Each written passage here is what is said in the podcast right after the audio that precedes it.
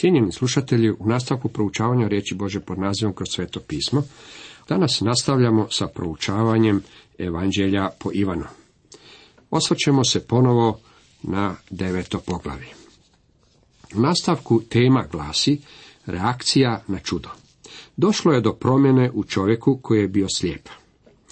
Više ne mora napipavati svoj put kući, već svakoga dana može gledajući otići kući. Mislim da je taj čovjek vikao, aleluja, vidim. Kao prvo, susjedi. Susjedi i oni koji su ga prije viđali kao prosaka govorili su, nije li to onaj koji je sjedio i prosio? Jer nisu govorili on je, drugi opet nije, nego mu je sličan. On je sam tvrdio, jest, ja sam. Možete li si zamisliti susjedstvo? Netko je stajao na prozoru i rekao, pogledaj, ide slijepac. Njegova žena došla je do vratiju i rekla, to nije slijepac, izgleda poput slijepca, međutim ovaj čovjek nije slijep. Zato se čovjek morao predstaviti vlastitim susjedima. Susjedi su znali da mu se nešto dogodilo. Ja ne vjerujem da ako ste uistinu obraćeni, ako ste sa poče prešli u dobar vid, ne možete pročaziti gradom bez da ljudi zapaze da je s vama došlo do promjene. Ako nema dokaza o promjeni, tada nešto nije u redu. Nešto radikalno nije u redu. Na toga upitaše, kako su ti se otvorile oči? On odgovori, čovjek koji se zove Isus načini kal, premaza mi oči i reče mi, idi u Siloam i operi se. Odoh, dakle, oprah se i progledah. Rekoše mu, gdje je on? Odgovori, ne znam. Meni se jako dopada svjedočanstvo tog čovjeka. Rekao je samo ono što je znao. Dobro, otvoreno, iskreno svjedočanstvo. Svaki put kad je posvjedočio, rastao je u spoznaj. Zapazite koliko je točna Božja reč. On nije rekao da je Isus pljuvačkom načinio kal. Sve što je znao je da mu je kal bio namazan po očima. Njegovo je svjedočanstvo iskreno, a ne elaborirano posebnim riječima ili oviličano. Spasenje je u stvari bilo jednostavno. Ono je dolaza gospodinu Isusu i iskustvo s Božjom silom. Taj čovjek nikada ranije nije vidio Isusa, pa ipak gospodin Isus je otvorio njegove oči. Za nas nije važno vidjeti Isusa, već vjerovati u njega. Drugo, pojavljuju se farizeji. Tada odvedoše toga bivšeg slijepca farizejima. A toga dana kad Isus načini kal i otvori njegove oči, bjaše subota. Farizeji ga počeše iznova ispitivati kako je progledao, on im reče, stavio mi kal na oči ja se oprah i evo vidim. Svjedočanstvo tog čovjeka je ponovno bilo vrlo jednostavno. Pomislili biste da će se farizeji obradovati što bivši slijepac može vidjeti. Pomislili biste da će iz sveg glasa početi pjevati Aleluja. Ne, i ta hladnokrvna rulja, zapazite kako su reagirali farizeji. Jednostavno nisu znali što učiniti s čovjekom koji se rodio slijep, a sada hoda unaokolo gledajući vlastitim očima. Na to neki između farizeja rekoše, nije taj čovjek od Boga, ne pazi na subotu. Drugi su pa govorili, a kako bi jedan grešnik mogao činiti takva znamenja? I nastade među njima podvojenost. Ti su ljudi bez sumnje bili jedni od najmudrijih ljudi na zemlji. Ja bez strunke sumnje vjerujem da su oni bili ravnopravni takmaci, grčkim filozofima bili su stručnjaci u raspravljanju. Upotrijebit će silogističke metode raspravljanja. Imali su glavnu premisu, pomoćne premise, a na koncu i zaključak. Ako su sve premise točne, tada će i zaključak biti točan. Međutim, ako je samo jedna od premisa netočna, tada je netočan i zaključak. Tu nalazimo kako je bilo njihovo razmišljanje. Glavna premisa, svi ljudi koji dolaze od Boga drže subotu. Pomoćna premisa, Isus ne drži subotu, zaključak, Isus nije došao od Boga. Pogrešna glavna premisa navela je ljude da dođu do pogrešnog zaključka. Kad bi obje premise bile točne, tada bi bio i točan njihov zaključak. Glavna premisa, samo ljudi koji dolaze od Boga mogu otvoriti oči čovjeku slijepom od rođenja. Pomoćna premisa, Isus je otvorio oči slijepcu. I zaključak, Isus je poslan od Boga. Nažalost, slične kontroverze nalazimo da se dešavaju i u našim crkvama danas. Ljudi se prepiru oko nebitnih pojedinosti, dok ljudi izvan crkve umiru i odlaze u pakao. Slijepi za evanđelje. I danas postoji ta stara prepirka. On ne drži subotu, što znači on to ne radi na naš način. Zatim ponovno upitaju slijepca. A što ti kažeš o njemu? Otvorio ti oči. On odgovori proroke. Židovi ipak ne vjerovahu da on bjaše slijep i da je progledao dok ne dozvaše roditelje toga koji je progledao. U svome razmišljanju pitali su kako čovjek koji je grešnik može učiniti takvo čudo. To je bilo ono pitanje koje je pomoglo bivšem slijepcu u rastu u spoznaji. Ako grešnik ne može učiniti takvo čudo, a zbog njegovog djelovanja slijepac ipak može progledati, tada je taj čovjek vjerojatno prorok. Mora dolaziti od Boga. Slijepac je poduzeo sljedeći korak. Židovi ipak ne vjerovahu da on bjaše slijep. Kad ljudi ne žele ničemu povjerovati, zadivljujuće je kakve će stvari predložiti kako bi potkopali istinu. Zbog toga što nisu željeli prihvatiti čovjekovo svjedočanstvo, pozvali su njegove roditelje. Kao treće, roditelji. I upitaše ih, je li ovo vaš sin za kojega tvrdite da se slijep rodio? Kako sada vidi? Njegovi roditelji odvrate. Znamo da je ovo naš sin i da se slijep rodio. A kako sada vidi, to mi ne znamo. I tko mu je otvorio oči, ne znamo. Njega pitajte. Punoljetan je, neka sam o sebi govori. Rekoše tako njegovi roditelji, jer su se bojali židova. Židovi se doista već bjahu dogovorili da se iz sinagoge ima izopćiti svaki koji njega prizna Kristom. Tu imamo religiozno pravljenje ludim i to je jedna od najrazornijih stvari koja postoji. Vjerski vođe pokušavali su pronaći nekoga kome bi mogli prikačiti taj slučaj, a roditelji su se željeli osloboditi svake odgovornosti. Vođe nisu uopće razmišljali o činjenici da je čovjek bio slijep, a da je sada mogao vidjeti. Samo profesori u stolicama za ljuljanje mogu danas sumnjati u činjenicu da je Isus činio čuda. Ljudi koji su bili nazočni nisu nikada nijekali da je bilo učinjeno čudo. Zbog toga rekoše njegovi roditelji, punoljetanje, njega pitajte. Roditelji su znali da je bilo učinjeno čudo. Međutim, nisu bili spremni objasniti kako je došlo do čuda. Nisu željeli biti izopćeni iz sinagoge, jer bi to u potpunosti uništio njihov ugled u društvu. I oni jednostavno nisu željeli upasti u takvu vrstu nevolja. S obzirom da vjerski vođe nisu mogli zanijekati čudo, željeli su spriječiti da gospodin Isus primi priznanje za to. Pozvaše stoga po drugi put čovjeka koji bijaše slijep i rekoše mu, podaj slavu Bogu, mi znamo da je taj čovjek grešnik. Židovi se vraćaju prvotnoj raspravi. Taj je čovjek grešnik jer je prekršio subotu. Nemojte davati slavu tom čovjeku, gospodinu Isusu. Dajte slavu Bogu. Ne zvuči li to lijepo i pobožno? Na to im on odgovori. Je li grešnik? Ja ne znam. Jedno znam. Slijep sam bio, a sada vidim. Taj čovjek još uvijek nije vidio gospodina Isusa. To je bilo drugi put što su ga doveli na sud i on je već pomalo umoran od čitave stvari. Svejedno, poslušajte njegovo svjedočanstvo. Jedno znam, slijep sam bio, a sada vidim. To je svjedočanstvo svakog grešnika koji je došao k spasenju. Slijep sam bio, a sada vidim. Nekoć sam bio u duhovnoj tami, međutim sada sam ušao u duhovnu svjetlost. Nekoć nisam poznavao Krista, međutim sad ga poznajem kao svog spastelja.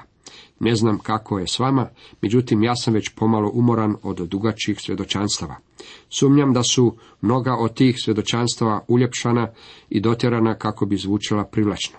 Ponekad se naglasak stavlja na prošlost tako da ljudi u svojim svjedočanstvima ispadaju pravi heroji. Oni su bili pravi vođe u kriminalu, bili su jedno s vođama bandi, poznavali su sve velike, bili su najgori alkoholičari, najgori kockari i tako dalje i tako dalje.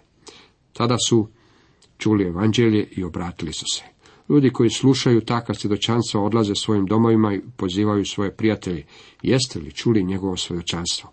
I tako se zabave govoreći o tome i o tome i o svemu što je učinio, da u potpunosti zaborave spomenuti Krista. Dragi prijatelji, najvažniji dio svakog svjedočanstva koje ja želim čuti je jednostavno ovo. Slijep sam bio, a sada vidim. Rekoše mu opet, što ti učini? Kako ti otvori oči? Farizeji su se u istinu podigli protiv svega. Pokušavali su sve što je bilo u njihovoj moći da pronađu nekakvi propust kako bi uspjeli umanjiti vrijednost čuda koje je bilo učinjeno.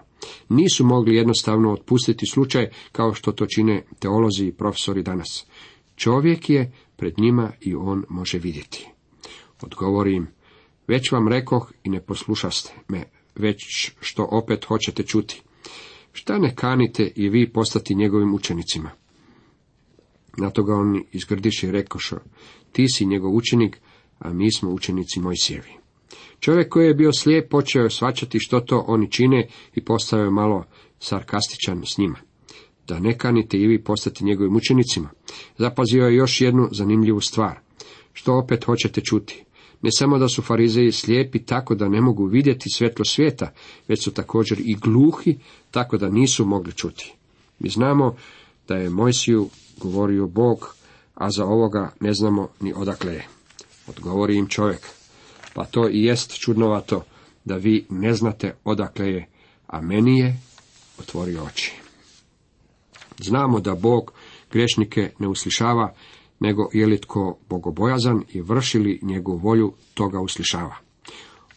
Od vijeka se nije čulo da bi tko otvorio oči slijepcu od rođenja. Kad ovaj ne bi bio od Boga, ne bi mogao činiti ništa. Odgovoriše mu, sav si se u grijesima rodio i ti nas da učiš. I izbaciše ga. Vjerski vođe su ga počeli vrijeđati. Ponovno zapažamo da kad ljudi nemaju odgovore, pribježu i izrugivanju. Ne namjeravajući to učiniti, oni su polako izlječenog slijepca doveli do spoznaje kako je tako čudo mogao učiniti samo čovjek poslan od Boga. Nije bilo sumnje u to da je on bio izlječen, pa je stoga taj čovjek morao dolaziti od Boga. Imajmo na umu da taj čovjek još uvijek nije vidio Isusa. Ti vjerski vođe nisu imali nikakvi odgovor. Nisu mogli odgovoriti na dokaze koje su imali pred sobom ili dati zadovoljavajuće kontraobjašnjenje. Dokazi su ih osuđivali i govorili su protiv njih. Što su učinili? Izbacili su čovjeka van. To izopćenje dovelo ga je izvan hrama. Također ga je izbacilo i iz posla. Na taj je način postao izopćenik nalik gubavcu. Biće isključen iz svega vjerskog i društvenog. Četvrto, bivši slijepac susreće Isusa. Doćuo Isus da su onoga izbacili, pa ga nađi reći ti vjeruješ u sina čovječega. On odgovori, a tko je taj gospodine da vjerujem u njega? Reče mu Isus, vidio si ga, to je onaj koji govori s tobom. A on reče, vjerujem gospodine, i baci se ničice predanje. Gospodin Isus dolazi na scenu. Taj čovjek branio gospodina Isusa i u svim je raspravama izašao kao pobjednik, međutim vjerski vođe su ga izopćili. Uistinu je predivno što gospodin Isus ponovno dolazi k tom čovjeku. Dragi prijatelji, Isus je uvijek taj koji traži čovjeka. Gospodin je sve to vrijeme pripremao tog čovjeka. Sada je taj čovjek svoju vjeru trebao položiti u sina čovječeg. Naš gospodin dolazi k njemu s presudnim pitanjem. Ti vjeruješ u sina čovječega? Iskustva kroz koja je prošao učvrstila su njegovu vjeru i razjasnila njegove misli. Gospodin je znao da je taj čovjek spreman za posljednji korak. Taj je čovjek otvoren, iskren i prosudušan. Pitao je tko je to sin čovječi kako bi mogao u njega vjerovati. Možemo zapaziti revnost tog čovjeka. Želio je ići korak dalje. Želio ga je upoznati. Naš gospodin odgovorio je na predivan način. Vidio si ga? To je onaj koji govori s tobom. Čovjek je uzvjerovao i iskazao mu štovanje. To je jedan od najdivnijih očitovanja vjere kojeg nalazimo u čitavoj Božoj riječi. Naš je gospodin tog slijepca vodio korak po korak i doveo ga k svojim nogama. gdje je ovaj mogao reći, gospodine, vjerujem. I pao je ničice pred njim. Tako je i sa svakim grešnikom. U početku smo slijepi, izgubljeni smo grešnici i čak ne vidimo niti naše izgubljeno stanje. Tada dođemo Kristu. On nam se otkriva, naše oči se otvaraju i mi možemo vidjeti tko je On i što je učinio za nas. Tada se nameće pitanje, hoćeš li vjerovati? Odgovor tog pišeg slijepca može biti i vaš odgovor. Gospodine, vjerujem. Tada ćete pasti ničice i iskazati Isusu štovanje.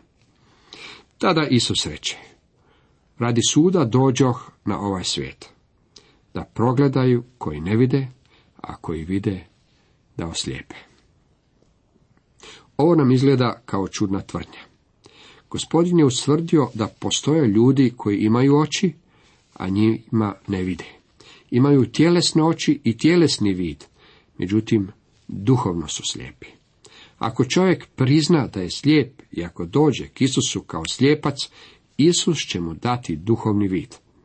Pavao je napisao u prvoj Korinčanima u drugom poglavlju u 14. redku. Naravan čovjek ne prima što je od duha Božega. Njemu je to ludost i ne može spoznati jer po duhu valja prosuđivati. Dragi prijatelji, ako ste došli u Isusovu prisutnost, svjetlosti svijeta i još uvijek govorite što je istina, ili ja jednostavno ne mogu vidjeti da je On moj spasitelj, ili možda ne razumijem ništa s tim u svezi, tada vi ne vidite. Duhovno ste slijepi. Farizeji su imali oči, mislili su da vide. Bili su religiozni ljudi, bili su revni, pa ipak bili su slijepi. Neznabošci su izgubljeni. Pa ipak čovjek svakog čovjeka vodi kroz čitavi niz koraka. Ako danas postoji bilo koji čovjek u neznabošcu, koji želi saznati nešto o Isusu, gospodin će mu poslati evanđelje. Čovjek koji sjedi u crkvenoj klupi i sluša propovjedanje Božje riječi i iznošenje evanđelja, taj je u prisutnosti svjetla. Svjetlo otkriva njegovu sljepoću.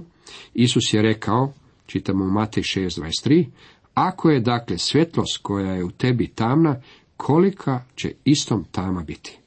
Ako znate činjenice o Isusu Kristu, svjetlosti svijeta, ali mu ne želite vjerovati, tada ste, dragi moji prijatelji, duhovno slijepi i vama se ne može ponuditi ništa više. Ako ste bili u prisutnosti spasitelja svijeta i odbacili ga, tada vam se ne može ponuditi niti jedan drugi spasitelj. Čuli to neki od farizeja koji su bili s njime, pa ga upitaju, zar smo i mi slijepi? Isus im odgovori, da ste slijepi ne biste imali grijeha, no vi govorite vidimo, pa grijeh vaš ostaje. Započeli smo sa slijepcem koji je bio izliječen tako da je mogao vidjeti i tjelesno i duhovno. Završili smo s vjerskim vođama koji su bili slijepi, a koji su ipak mislili da mogu vidjeti. U prisutnosti Krista, u prisutnosti svetla, u prisutnosti Božjeg otkrivenja, oni su tvrdili da nemaju grijeha. Najdogmatičniji ljudi današnjice su ateisti i kultisti. Oni tvrde da vide, međutim oni su slijepi. Odbijaju gospodina Isa Krista i time njihov grijeh ostaje. Iako ne hodaju unaokolo sa bijelim štapom, ti su ljudi slijepi. Cijenjeni slušatelji, toliko za danas.